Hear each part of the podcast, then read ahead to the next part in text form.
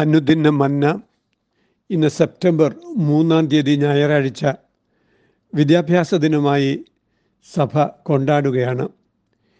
ഇന്നത്തേക്കുള്ള വായന ഭാഗങ്ങൾ സദൃശവാക്യങ്ങൾ 1 അധ്യായം 1 മുതൽ 10 വരെ, അപ്പോസ്തല പ്രവൃത്തികൾ 8 അധ്യായം 26 മുതൽ 38 വരെ, കൊലോസ്യ ലേഖനം 1 അധ്യായം 24 മുതൽ 29 വരെ തുടങ്ങിയ വചനങ്ങൾക്ക് ശേഷം വിശുദ്ധ മത്തായിയുടെ സുവിശേഷം 19-ാം അധ്യായം 16 മുതൽ 22 വരെയാണ് ഇന്നത്തേക്ക് നിശ്ചയിച്ചിട്ടുള്ള വിശുദ്ധ ഏവൻഗേലിയോൻ.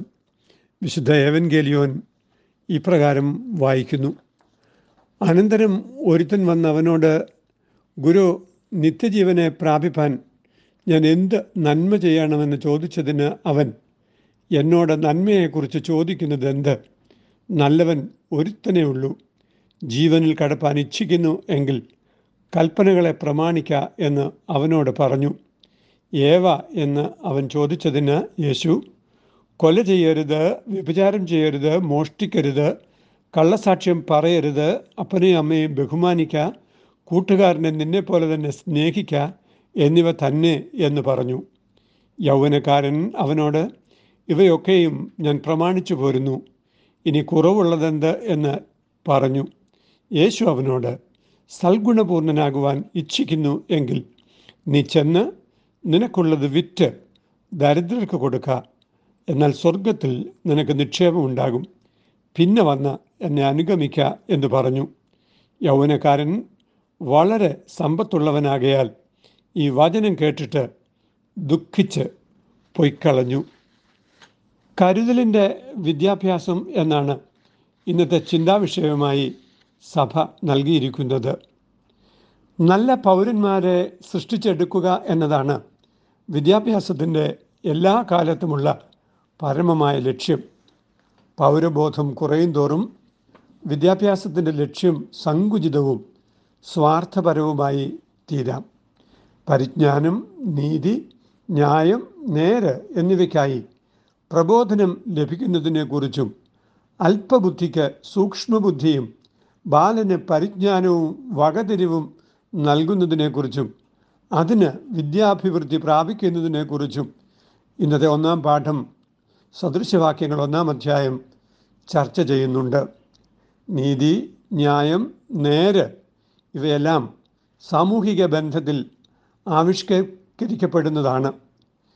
ഇന്ന് അറിവ് ശക്തിയായി തീരുകയും അത് ശക്തമായ ചൂഷണ മുഖാന്തരമായി മാറുകയും ചെയ്യുന്ന ഒരു ദശാസന്ധിയിൽ സാമൂഹിക ജീവിതത്തിന് അപജയങ്ങൾ സംഭവിക്കുകയാണ്.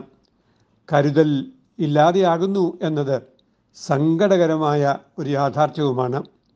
വിദ്യാഭ്യാസത്തിൻ്റെ ആത്മീക അടിത്തറകളെ പരിപോഷിപ്പിക്കുവാൻ തൻ്റെ എഴുത്തുകളിലൂടെയും പ്രസംഗങ്ങളിലൂടെയും ഇന്ത്യ മഹാരാജ്യത്തെ പ്രബോധിപ്പിച്ച ഇന്ത്യയുടെ മുൻ രാഷ്ട്രപതി ഡോക്ടർ രാധാകൃഷ്ണൻ്റെ ജന്മദിനമാണ് സെപ്റ്റംബർ 5.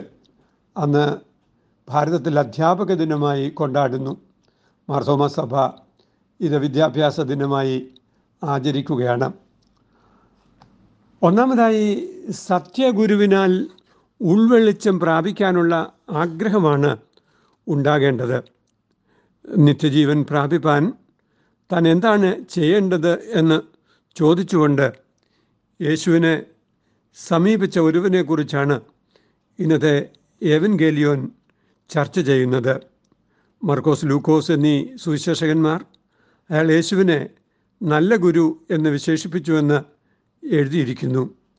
അതുകൊണ്ട് തീർച്ചയായും ആ മനുഷ്യൻ ഒരു നല്ല ഗുരുവായി യേശുവിനെ തിരഞ്ഞെടുത്തു എന്ന് നാം മനസ്സിലാക്കുന്നു. അയാളുടെ തിരഞ്ഞെടുപ്പ് സത്യമായിരുന്നു, അത് ന്യായമായിരുന്നു. അയാൾ ഗുരുവിൽ നിന്നും അന്വേഷിച്ചത് ഏറ്റവും ഗൗരവതരമായ കാര്യം തന്നെ ആണ്. എന്നാൽ യേശു അയാളോട് ദൈവം ഒരുവൻ മാത്രമാണ് നല്ലവനെന്ന് പറഞ്ഞു. സകല നന്മകളുടെയും ഉറവിടം ദൈവം മാത്രമാണ്. മനുഷ്യ കേന്ദ്രീകൃതമായ നന്മ സങ്കല്പങ്ങൾ ആപേക്ഷികവും അപൂർണവുമാണ്. ദൈവബന്ധത്തിലാണ് നന്മകളെ അന്വേഷിക്കേണ്ടതും തിരിച്ചറിയേണ്ടതും. ദൈവകൽപ്പനകളെ പ്രമാണിക്കുന്നതിലൂടെയാണ് ജീവനിൽ കടക്കുവാൻ കഴിയുന്നത് എന്ന് വചനം ഓർമ്മിപ്പിക്കുന്നു. ദൈവ തിരുമനസ്സിനെ നിരന്തരം അറിയുന്നതിലൂടെയാണ് ജീവനിൽ പ്രവേശിക്കുവാൻ കഴിയുന്നത്. അവയെ അനുസരിക്കുന്നതിനുള്ള സമർപ്പണമാണ് ജീവൻ്റെ അടിസ്ഥാനം. കരുതലിൻ്റെ അനുശാസനമാണ് ദൈവിക കൽപ്പനകൾ നൽകുന്നത് എന്ന് നാം തിരിച്ചറിയുന്നു.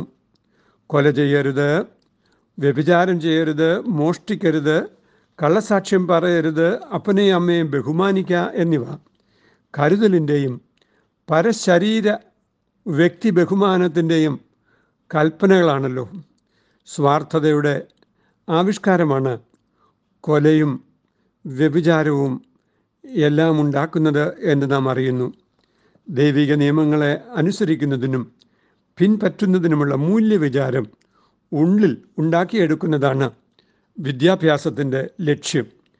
ഏതു മനുഷ്യനെയും ക്രിസ്തുവിൽ തികഞ്ഞവനായി നിർത്തേണ്ടതിന് ഏതു മനുഷ്യനെയും പ്രബോധിപ്പിക്കുന്ന ശുശ്രൂഷയെക്കുറിച്ച് പൗലോസ്ലീഹ പറയുന്നുണ്ടല്ലോ. ദൈവസാദൃശ്യത്തിലേക്കുള്ള വളർച്ചയിൽ ഏതു മനുഷ്യനെയും സഹായിക്കുന്ന പ്രക്രിയയായി വിദ്യാഭ്യാസം തീരുമ്പോൾ മാത്രമേ അതിൻ്റെ ലക്ഷ്യം പൂർത്തീകരിക്കപ്പെടുകയുള്ളൂ.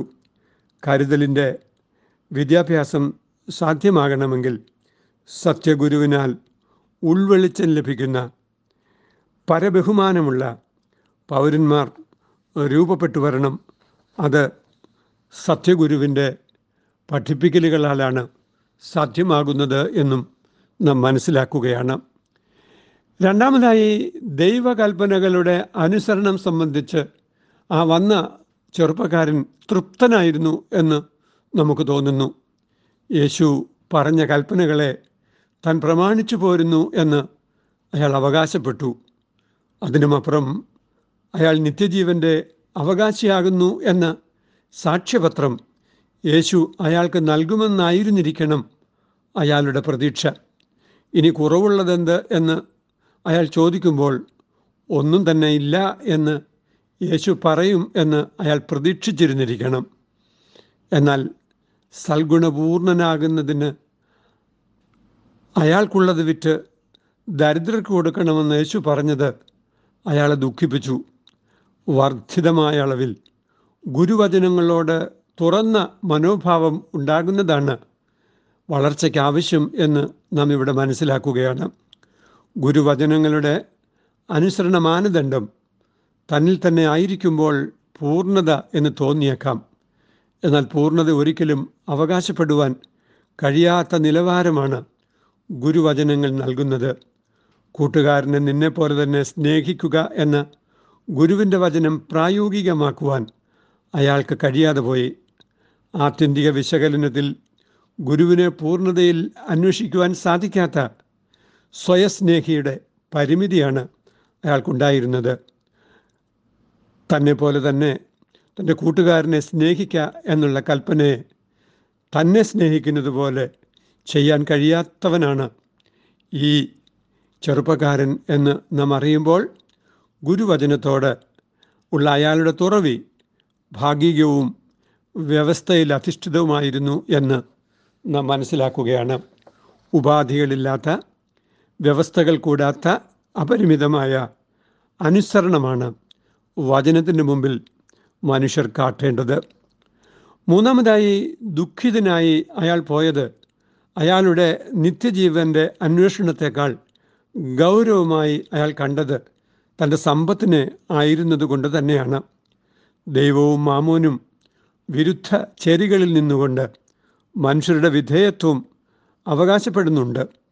നിങ്ങൾക്ക് ദൈവത്തെയും മാമോനെയും ഒരുപോലെ സേവിക്കുവാൻ കഴിയുകയില്ല എന്ന് യേശു തമ്പുരാൻ പറഞ്ഞത് നാം അറിയുന്നു.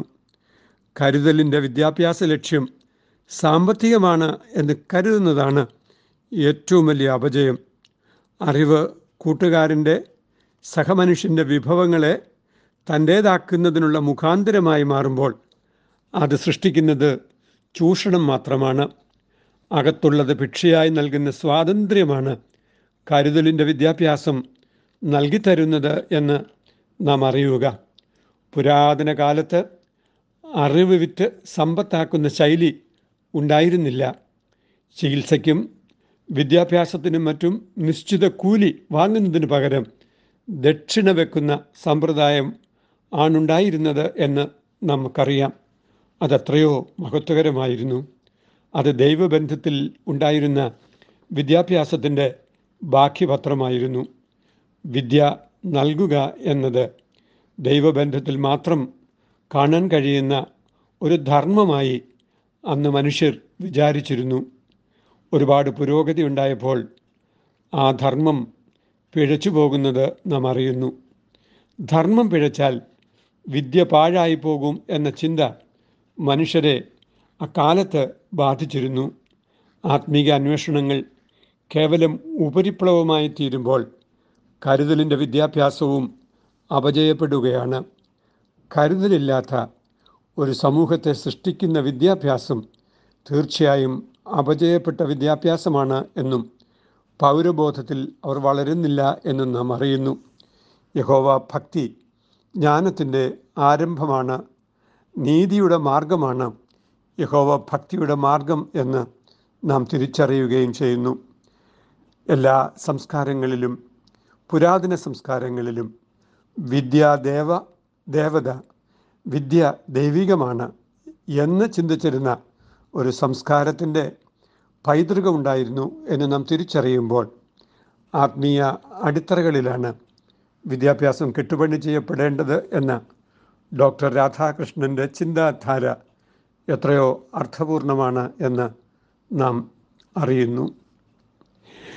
നടക്കും പോളിടറാതെ ഞാനും കാൽകൾ സൂക്ഷിക്കും, കിടക്കുമ്പോൾ കൈവിടാതെ ചുറ്റും കാവൽ നിന്നിടും.